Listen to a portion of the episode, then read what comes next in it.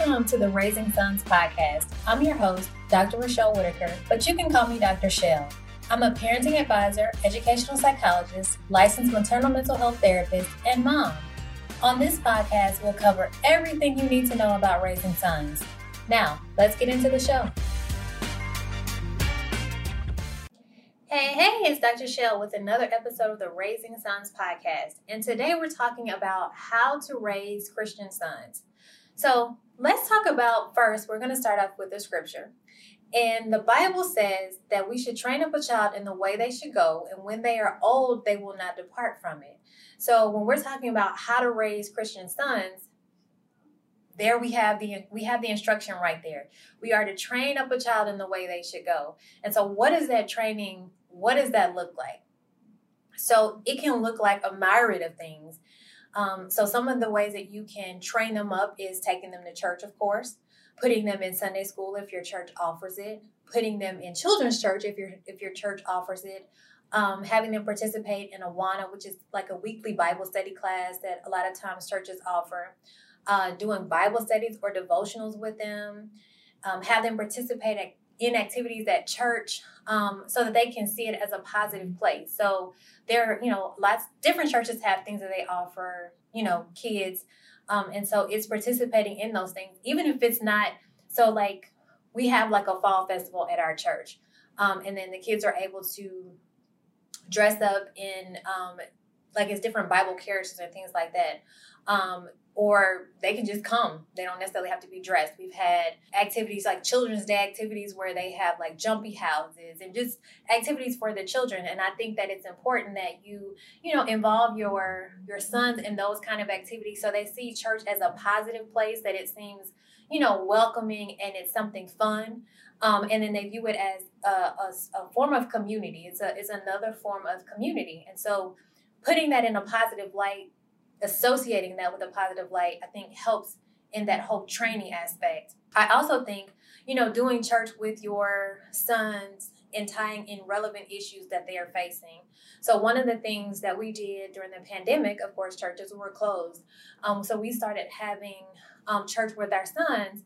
And so, we would use a Bible lesson and talk about how that Bible lesson impacted them, you know, in their day to day. Um, and so those things were helpful, and some of that we've we've continued. But I think it's really important that you make the Bible practical for your sons and and tying it into things that they're dealing with. So you want to make it something that they can associate with, that they can connect to on the level for them. And so maybe, you know, and of course this is going to be based on the age of your son. So the younger they are, you know, maybe you're teaching, you know, Bible lessons and Bible stories and talking about friendship and things like that. And then as they get progressively older, you're talking about topics, you're tying in topics about bullying and how you treat other people and um, what it means to respect someone or respect, you know, adults or, um, you know, different things that they may be dealing with in terms of technology or um, even sex, tying all of that, connecting all of that to um, relevant stories in the Bible. Because you know, if you if you've read the Bible, you know there's a lot that's in there, and a lot has happened. Um, it's like um, one of the best like thrillers that you can read or engage with. So I think that that's important. I think it's also important to talk to your sons about your own experiences. So the real ways, tangible ways that that God has shown up for you in your life, so that they it's not just like pie in the sky, that it's real, tangible things that are happening, that are happening for you, that have happened for you, and maybe even things that have happened for them. And so helping it to, to make it um, realistic, real for them, talking about your own experiences, asking them about experiences experiences that they've had, and really teaching relationship and not religion. I think relationship is an easier thing to grasp than religion because when you teach religion, you teach uh, laws and restrictions, and that's not what that's not what God came for. He didn't he didn't come to to make us feel trapped or um, boxed in. That's not even how he operates.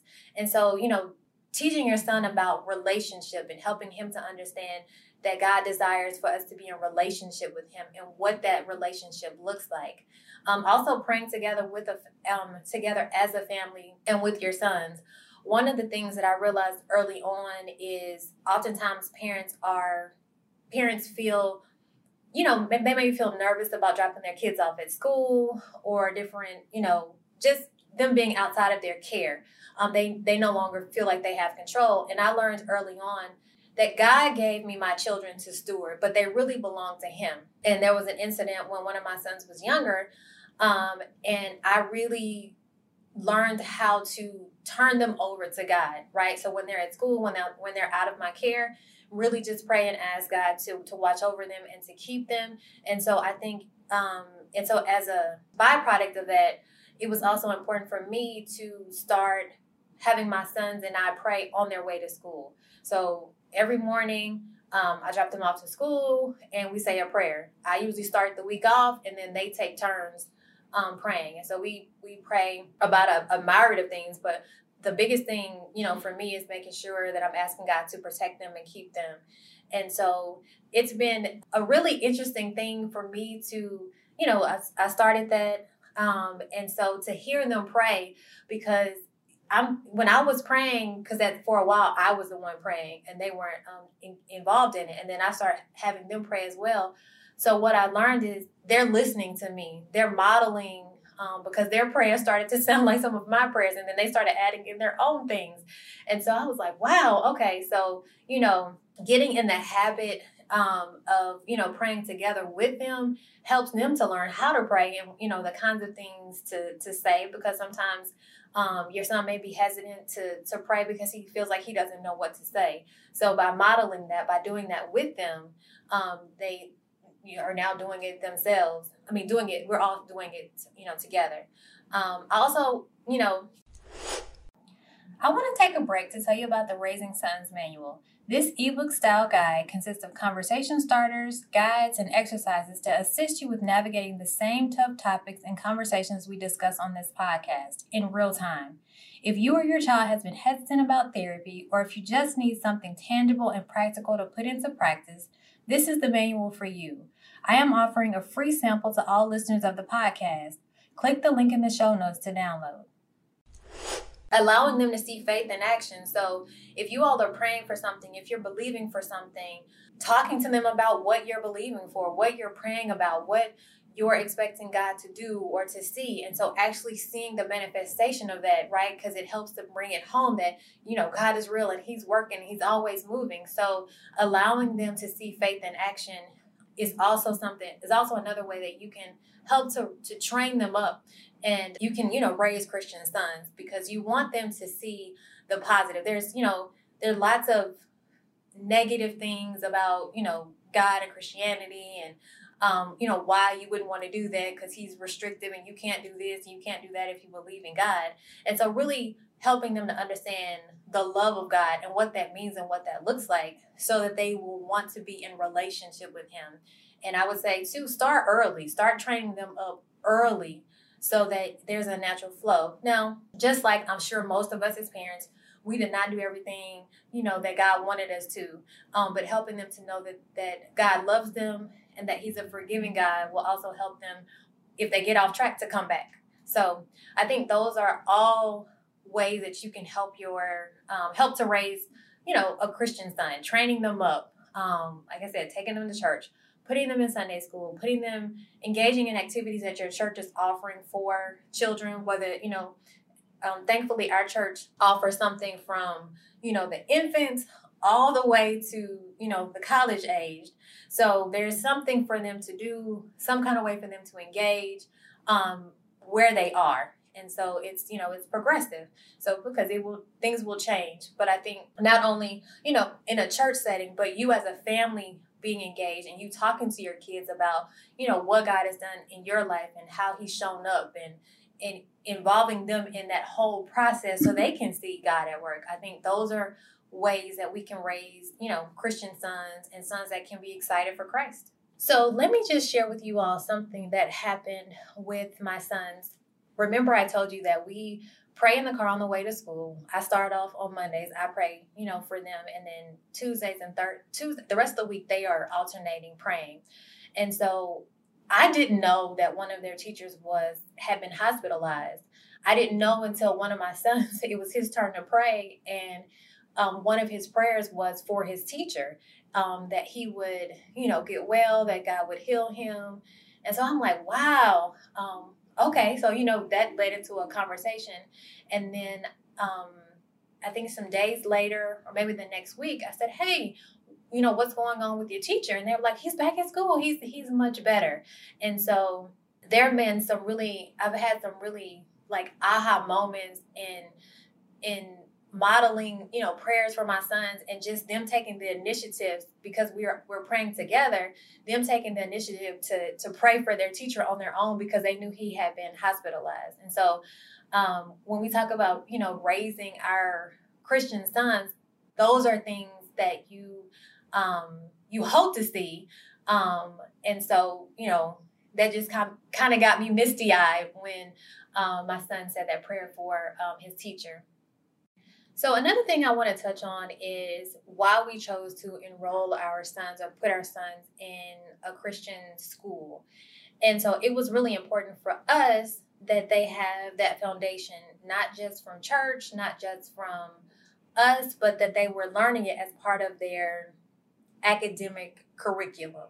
And so I also wanted to set that foundation early because um, you know, secondary schools, they may not have been in a Christian school. So I wanted to make sure that that we were encouraging them that they had a strong foundation in their faith and that it was not only being done at like I said, not only at school, I mean, not only at home and at church, but also at school. So those were, you know, some of the reasons why we put him in a Christian school. And so my oldest son is not there anymore. He's in a different school. Um, he's in a public school. And so, you know, one of the things that I talk to him about is, you know, being in not allowing the atmosphere to shift him, but him shifting the atmosphere, him shifting the atmosphere, him being light in um, him serving as the light, being the salt of the earth. And so, um, so we talk about that. We talk about how, you know, what that even means for him to not allow that the um, atmosphere to shift him. And so what I mean by that is, you know, he's he's seen some, um, you know, some of his classmates. They're not doing anything. They're doing kid stuff, um, but maybe things that he wasn't exposed to. So maybe they're cursing more than they would normally that he he normally has heard before, or you know they're talking about things that maybe he hadn't heard kids talk about. And so my thing to him was, you know, you don't curse at least not to my knowledge. And so, you know, don't don't start cursing because now you're in an environment where it's happening more frequently, more often. Um, and so, you know, just wanting him to be the leader and having people follow him and not him, you know, conforming to what's happening and him following them.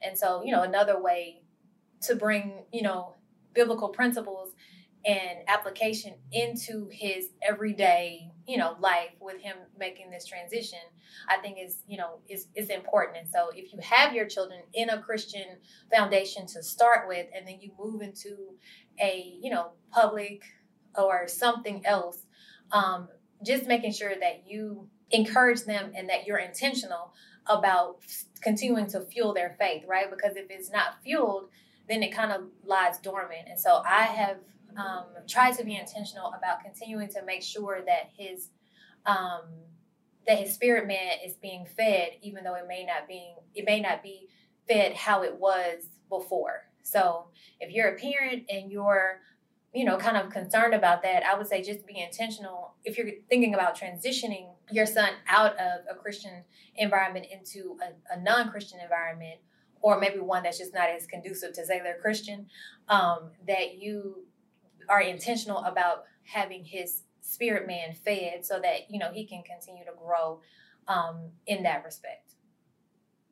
Again if you love the raising sons podcast please share tell your friends subscribe and like. Until next time